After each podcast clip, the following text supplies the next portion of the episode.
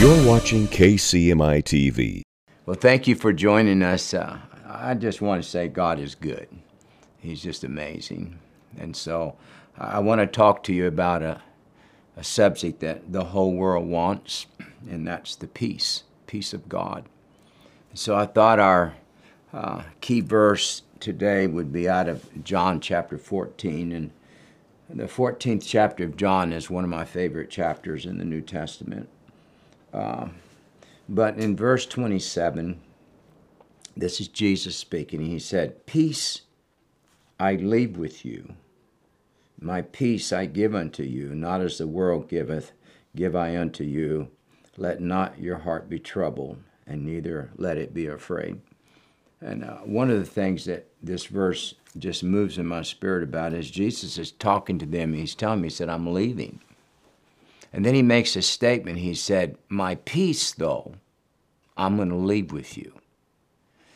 And just because you can't see Jesus in your life doesn't mean that you can't have peace. And the Lord knew that. And he said, So my peace I'm leaving with you. And uh, he says, Not as the world gives.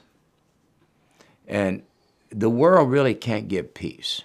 They give things that are temporary that make people for a moment feel like everything is all right. But uh, the peace of God survives every storm, every conflict, every problem. And uh, it's in Philippians 4 and 7, it talks about the peace of God. It says, it passes all understanding. And how many times have you and I been in a situation where we should have been upset. I mean, it's like everything is in disarray, and yet you feel peace. That's the kind of peace that God's talking about. It's the peace that, that man's mind can't wrap itself around up. When he's talking about the understanding here, he's talking about how men understand. And for people that are not believers, even a lot of Christians, their peace is not based on Christ, it's based on their environment. And God is saying here, He says, Listen, I have a peace that I give that is not connected to your bank account or to your health or to your emotions. It's the peace of God that passes all understanding. And uh, as I was praying today, I, I was thinking of this scripture, and it's in Hebrews chapter 7.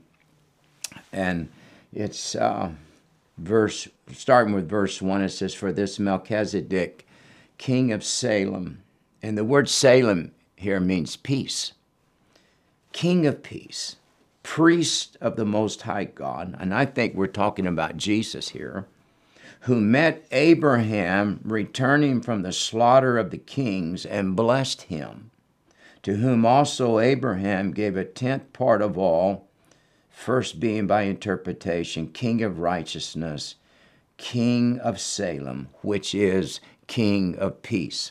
When you think about uh, Abraham, he's the father of faith. And yet, when Abraham got in the presence of Jesus, when he got in the presence of peace, faith bowed down to peace and begin to honor peace. And for you and I as believers, the way that you and I are going to have the peace of God is we have to have faith. In those seasons, and there are going to be many of them, when it looks like everything is impossible, that there is no way out, that you're against a wall, and you wonder, God, what's going on? God says, let your faith bow down to the King of Peace. And when you do that, the Bible says that when that happened, that Melchizedek blessed Abraham. If you want God to bless you, you're going to have to release your faith. That's why the Bible says without faith, you, you can't please the Lord. And so uh, when I think of Jesus, it talks to in Isaiah 9 6, it begins to talk about Jesus. I said he's he's a wonderful counselor. He's the mighty God. He's the everlasting Father. Then it says this. He said he is the Prince of Peace. In other words, he's he he rules the peace. And a lot of times, you know, when uh, you think about an area that somebody excels in in the natural, you could think of Michael Jordan in basketball, you'd just have to say he's king of basketball. Or you would think of golf, you're going to think Tiger Woods, he's the king of golf. Because they literally displayed a level in that realm, in that arena that nobody else had. This is why Jesus said, He said, I'm the king of peace. He said, I've been through everything you can be through. He said, I've been maligned, spit on, I've been crucified. He said, I've been deserted, I've been rejected. He said, even my father at Calvary rejected me. He says, but I have peace that made him the king of peace. And so the peace that the Lord wants to give you and I is not a peace that's based on emotions. It's not based on anything other than what Jesus has already declared. In Proverbs chapter 12 and verse 25, it says, Anxiety in a man's heart causes depression. It might be out of the New King James. Anxiety in a man's heart causes depression. And uh, there's another verse in Philippians 4 6, it says, Be anxious for nothing. The word anxious is to be troubled with cares. And so Proverbs, he says anxiety. When people become overcome with anxiousness and anxiety gets in them, it's when they begin get agitated and they begin to be pressed out of their realm of where they function well. It said this it causes depression. And uh, I thought, well, you know, I'm just going to Google and see what the internet has to say about depression. And, and I was amazed. Over 300 million people worldwide are clinically depressed right now. It is the leading cause of disability, ages 15 to 44, and this one really surprised me. It is the primary cause of someone committing suicide every 12 minutes. No wonder the world is topsy turvy is because when Jesus doesn't rule and reign in our hearts, then depression begins to come in. And what we, if, if you ask people, you know, what do we want in the world? Everybody says the same thing most time. We want world peace. We just want conflict to go, go away. We want peace. But you cannot have peace without having somebody that enforces it. And there's a verse that says this And the God of peace shall bruise or break the head of Satan under your feet. In America, we want, we want peace. We don't want any war. We don't want any sickness. Uh, we don't want any problems. But for that kind of realm, it only comes from Christ. You can't take Christ out of our nation and then expect to have peace. Never have we been more traumatized, never have we had more anxiety and depression in America than we do right now because we remove peace. If you're going to survive in this age, you're going to have to have peace. Uh, there's a there's a verse. See if I have it written down in Colossians 3:15. It says this: that the peace of God let it rule your heart. And there's a verse that says that everything comes out of the heart. The issues of life come out of the heart. If God doesn't rule your heart, then your emotions will be unchecked. And this is what it says it says, Let the peace of God. I can't tell you over the years how many times I've gotten such devastating reports, whether it's, you know, a son that died or a son that was born premature or a divorce letter or so many things. And I have always found that when the enemy comes to steal my peace, if I would go to prayer, and the Bible says, cast all your cares upon him, for he cares for you that the peace of God will overshadow you. And when you read about Abraham, it says that he staggered not at the promises of God. I think the reason being is because he had peace, that what God had spoken, he was also able to perform. You, God has to rule your heart, not just on Sundays. He has to rule your heart 24 hours a day. This is why you can't be a one day a week Christian. Jesus Christ has to rule your life. 24 hours a day. There are going to be times that, and I wake up sometimes in the middle of the night and I can just, I begin to speak in tongues. I feel the presence of the Lord. Or I can be sitting watching a TV show and all of a sudden I just feel the Spirit of God. That's because the peace of God rules our hearts. Those of you that have that have uh, been part of Regeneration Nashville and watch our services, you know that we've been in a place that uh, we're needing uh, a place to meet. And, you know, it looks like we're in the realm of the impossible. And in those seasons is when the enemy wants to come in. If he can steal your peace, then it leaves your heart unprotected. And then he can put things in there unbelief, fear, doubt, depression, melancholy, all of those things get in your heart and they begin to rule you. And uh, our church has been amazing because we've kept our shout. We've, we, we have believed that God will come through. And I'm telling you, you're going to see me get up, and we are going to physically declare what we've already declared by the Spirit. You say, Well, Pastor Kent, how can you do that? It's because the peace of the God rules and reigns. See, the peace of God says it's already all right. The peace of God says it doesn't matter if there's temporary damage, God will come in and restore it and fix it. The peace of God says the devil can't kill you. The peace of God says God is going to heal me. The peace of God says my children are coming home. It's an assurance in you.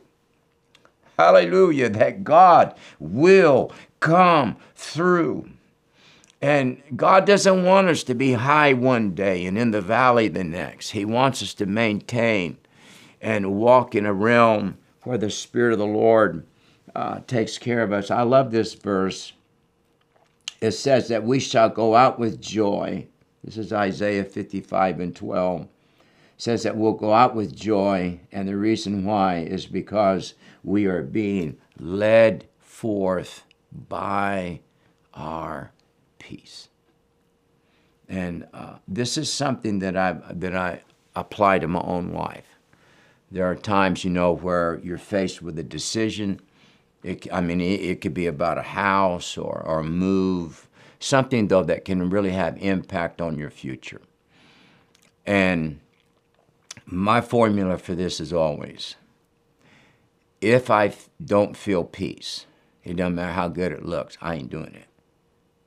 Because the peace of God tells me that the Lord is leading me. And whenever the peace of God leaves you about something, that's God saying, don't walk down that way because I ain't going there. And how many times have you and I overrode that check in our spirit that said, don't do that? And we did it anyway, and then we regret it down the road. We weren't led forth by our peace. And for you to walk in victory, you have to have peace. And I have people call me and say, Brother Kent, what do I do? I say, they'll say, you know, I had somebody call me recently about the sale of some property, and they said, I just can't feel peace about it. I said, then don't sell it. Because if you're a believer, God will lead you by your peace. And, you know, it's, it's interesting that when Jesus was born, that the angels could have said a lot of things, but they said this Glory to God in the highest, peace is on the earth. They knew that Jesus, that Prince of Peace in Isaiah 9 6, had arrived. And all of the conflict that the enemy had had, that the Spirit of peace, the God of peace, was coming to uh, break and to bruise the head of Satan so many places there's several places in the scripture that it calls it will call him the god of peace I, have seen saints over the years that uh, you know having a sickness or they went through a great loss. Could have been a, a company or a spouse or a child or whatever. And you talk to them and there's just a glow on them and there's joy there. And you say, How can you be like this with what you've gone through? It's the peace of the Lord. Romans 14 and 17 says, The kingdom of God is not natural things, it's not meat and drink, but it is righteousness. And it doesn't say joy and then peace, it says it's righteousness, then peace, and then joy. How?